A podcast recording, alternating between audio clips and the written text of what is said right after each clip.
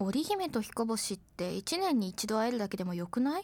私の彼氏液晶画面の向こう側にいるからいつ会えるかわからないんだけどってずっと思ってたんだけどある意味自分の好きなタイミングでいつでも会えるし絶対私のことを裏切らないから私ってすっごい幸せって1週2週ぐらい回って今そう思ってます。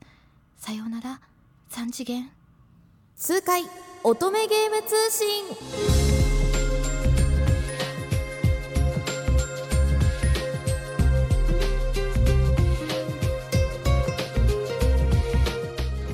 こんにちは通崎千穂です。この番組痛快乙女ゲーム通信今回で第61回目の放送になります。この番組はその名の通り乙女ゲームとそれに関連する情報をお伝えしていく番組です。乙女ゲームとは画面の向こうからかっこいい男の子たちが私たちに愛を囁いてくれるそんな夢のような女性向けの恋愛ゲームのことです。今回は久しぶりにスタジオゲストに登場していただきます。ゲストにお越しくださいますのは小田香織さんです。7月25日に初のベストアルバム「ザ・ベスト・リプレイを」えー発売されるということでこちらのねベストアルバムの中には数々の乙女ゲームタイアップ曲も収録されているということでね今までの楽曲や小田さんの活動を振り返りながら今日はお話をお伺いしていきたいと思っております。30分間最後まで楽しく聞いてくださいね。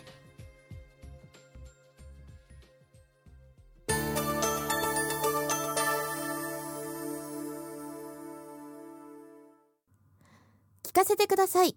ゲスト様のおはなし。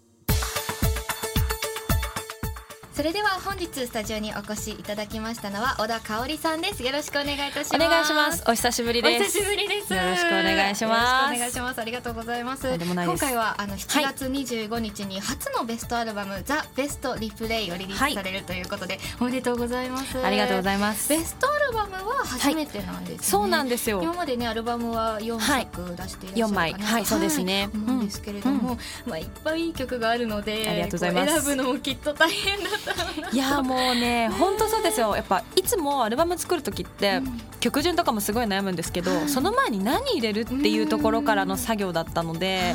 まあ、楽しくもあり辛くもあり、これも入れたいんだけどなーみたいな感じでしたね。ね。今回はい。もまあベスト版ということでね、はい。あのいろんな楽曲が入っていて、まあ、今回あの乙女ゲーム通信なので、乙女ゲームのタイアップ曲についはい。て中心にお伺いしていくかなと思うんですけれども、まあね本当にさまざまな楽曲ありますが今回はい。そのリスナーさんに、まあ、うん小田さんに向けてのメッセージいろいろ募集させてえありがとうございます。いただき。まして、はい、えー、まあね6月の終わり頃に今収録してまして、まあはい。メール募集も同じぐらいにやらせていただいたので、まあうん。今年のね上半期がはいはいはい。終了、確かに。ねあっという間にという。怖いもう。すぐ来年が来ちゃう。恐ろしいですよね。恐ろしいですよね。そうそういう時期なんですけれども。は、はい。いあのラジオネーム水星石のマスターさんから、えーはい。上半期であった一番良かったことは何ですか、うん。というご質問が来てたんですけれども、ちょっとアルバムとは話それちゃうかもしれないんですが。いやもうがっつり関わってますよ。もう何を言おうってもうアルバムができたことですね もう間違いなくこれは本当にもう一番に言いた。い無事にベストアルバムが完成したことですかね。あともうちょっとね発売するまでがお仕事だったりするんですけど ね。出るまでのね過程としてはね、はい。でもやっぱりそのアルバムを作るっていう作業ってやっぱりドキドキもするし、自分の中でこういろんな迷いを一つ一つ解決していって答えを出してこれだぜっていう風にしていく作業をいつも積み重ねているのではい。しかも今回ベストアルバムっていうところできっと自分が思うベストと皆さんが思うベストってまあ本当に正解はないんじゃないかなってやっぱ思うんですよね。やっ。ぱりいろんなね、思い出がこの曲初めてこう生で聴いた曲とか、いろんな思い出がねそう。ありますしね。なので今回はまあやっぱ自分で選曲もするので、自分にとってのベストそしてみんなにとってのベストってこういう曲なのかなっていうところもちょっと考えつつ、まあ、入れ込んでった選曲していったってところですかね。なので本当に良かったそうですよね。発売するって決まって、うん。こうまあ、それを世にこう、ね、出すまでにも、ね、見えないところでのいろいろ準備もありますしね、まあ、はい上半期通して本当に、そうですね。もう7月末までが私の上半期だと思ってます 25 25日までということで、はいそうですね。楽しみにしております。はい。はい、で今回ですね、はい。あのーラジオネーム100さんからこんなメールもいただいてまして、はい。え特典では定番のポストカードに加え、うん。スペシャル対談 CD ライブバンドメンバー編と作詞家作曲家編があるとのことでベストアルバムそのものはもちろんのこと特典もとても楽しみにしております、うん。発売前ではありますがネタバレしない程度でスペシャル対談の裏話なんかがありましたら聞きたいですというメールもいただきまして、はい。これがあれですねあのアマゾン特典の方で、えーバンドメンバーさんたちとのスペシャル対談 CD と、はい。えーアニメートさんの特典の方でこの作詞家作曲家の皆さんとのスペシャル対談 CD がつそうですね。いてくるということではい。こうどんなメンバーでどんな感じのお話になってますかね、それぞれ。そうですね。あの、まあ、ライブバンドメンバーっていうのはもう本当にまさにその通りで、普段自分がバンドスタイルでライブをするときにサポートしていただいている、まあ、ギタードラムベースそしてマニピュレーターの4名の方にはい。集まっていただいて、まあそのネタバレしない程度にっていうところだと、まあ、今回収録してる曲って、まあ、ほぼほぼライブでやったことがある楽曲なのでねまあちょっとこう思い出を語り合ったりだとか。まあ、そのライブに向けての準備の裏話だったりとか まあそれぞれのこう思い出の曲の話だったりとかをちょっと中心に話してますね。まあやっぱステージ上では私しかやっぱり基本的には喋らないのでうん普段みんながどんな風に思って音楽をやってるのかとかその楽曲に対してね思ってるのかっていう話だったりとか。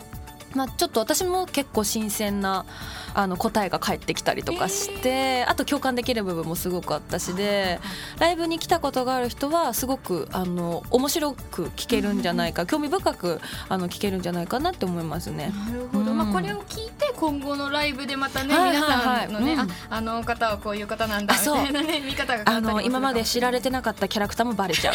バンドメンバーの。私とのなんかパワーバランスもバレちゃうみたいな。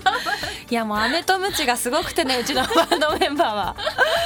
そうはなんですね。そうなんですよ。すごいファンの方からしたら本当に興味深い。いいやもう面白いな中身になったんじゃないかなと。うんはい。そしてスペシャル対談 CD このアニメートの特典の方では、はい。えー作詞家のリノさんですとか作曲のね、あのマニオさん、ミユさん、小沢拓実さんとのはい。対談ということで、それぞれこうね、うん。ああの調べてみるとこの楽曲をこの方がみたいなね、のがたくさん出てきたんですけれども、そうですこねちらはどんな感じになってますか、ね？まあ、リノさんとマニョさんはそれこそ作品名で言うとアムネシアシリーズですごくそうですね。関わらせていただいてて、まあ、モネさんはねあのいろんな現場でもご一緒してたりするんですけどはい。リノさんはもうご自身も歌われてますし、うん曲も書かれるんですけど、はい。あの今回私のこのアルバムの中に収録してる曲は全部作詞で関わらせていただいてるっていうところもお互いこう発見したりなんかして、はい。やっぱりいろいろマルチにやられてる方なのでうん感じることも他の作家さんとちょっと違ったりとかもして、うん、なんかそういう話をしたりだとか、うん。まあ、マニュさんとミュウさんはあの下月遥ちゃんの現場で初めてご一緒したりとかもしていて、はい。割とソロの現場ではずっと一緒にやっているわけではなかったんですけれども、やっぱりなんかこう2人が思う小田香織像だったりとか、そんな話をしてくれたりとかもしてですね。これもなかなか興味深いですね。あとは小沢拓実さんはまあ単純に私一番このあの作詞家作曲家さんの中で一番付き合いが古い方なので,、でライブの方のあの実はオーバージャーその登場する時の音源とかも小沢さんにいつも作っていただいてるので。そうなんですか。だからすごく小沢さん自身はその収録してる曲はほとんど自分が作ってなくても、あこの曲であの曲つないで 作ったなとかっていう思い出もあったりとかしたらしくって、はい。うんうんうんそんな話を事前に伺ってたので、まあ、そこからこういろいろトークしてったりっていうので多分おそらくその4人もそれぞれ4名の方たちも初めましてだったりとかこう一緒にお話しすることってうん。ないから、ね。ちょっとあのバンドメンバーとは違う空気感の流れるあの対談になったかなと。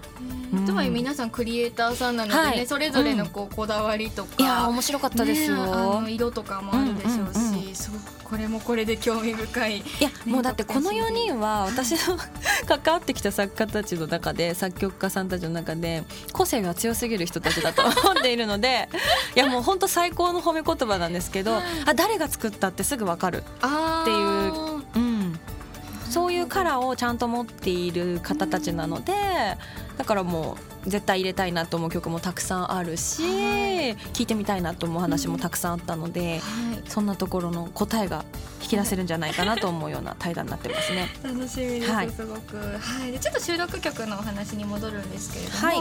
こう1曲目「ノーシングノーライフ」はい。こちらは真央さんが作詞されていそうるというなんですよ。ことでこの楽曲が1曲目っていうのがまたね。はい、もう全然乙女ゲームの作品曲でも何でもなく、あのそれこそあのやっぱり今回のベストアルバムってなんだろうこう作品とかでいろいろ歌わせてもらった代表曲とかもたくさんあるんですけど、なんかそういうところにこだわりすぎない作り方をする方が、作品をこう通してきた方たちもそうじゃない方たちもお互いいると思うので。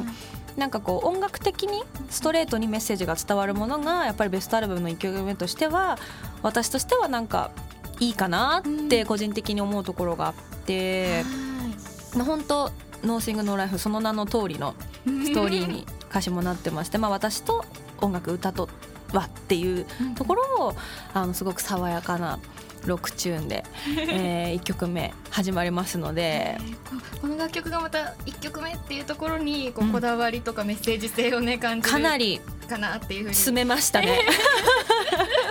思いますので、はいはい、大事に聞きたいなと思います。ありがとうございますはいえーあとこのメールもいただいております。はいラジオネームジェシーさんから、えー、つーちゃんゲストのかおちゃんこんばんは。こんばんはこんばんは。すごいもうリスナーさんがすごいですね。私のこと仕上がってますね。ありがとうございます。えー、ベストアルバム発売おめでとうございます。ありがとうございます。今年の香りズメロディーのアレンジでより大好きになった誓いの花束ブリリアントワールドが入っているのがとても嬉しいです。よかった。去年の夏はリリースイベント「オトメイトパーティー」でたくさんかおちゃんの歌を聴けましたが、今年の夏はゆき梶浦ライブもあるのでとても楽しみです、はい。えー今年も夏はかおちゃんと駆け抜けます。にゃんにゃんもうすごいすごい仕上がったメールをありがとうございます。で今年もお忙しいですけど去年もねすごく去年ねすごいたくさん、あのギフトをリリースした時にリリースイベントをやらせていただいたんですけど、ね。今年もいろいろ歌います。はい。なりそうでその梶浦ゆきさんのねライブの方も、まだね7月もう絶賛今ちょうど真ん中折り返しに入るかなぐらいのところですかね。はい、この後はね7月12日に大阪と、はい。えー、25日に千葉、えー、そして22日に東京中野サンプラザサンプラザ。はい。はい。公演も待っているということでこちらも楽しみですというはい。いただきました。ありがとうございます。ありがとうございます。はい、では後半のコーナーではね今日ちょっと7月7日放送ということなので、うん。ちょっとね七夕のお話ですとか、はい。またさらにねあの入っている楽曲についても詳しく聞きながら、はい。はい、お送りしたいと思いますので引き続きよろしくお願いいたします。し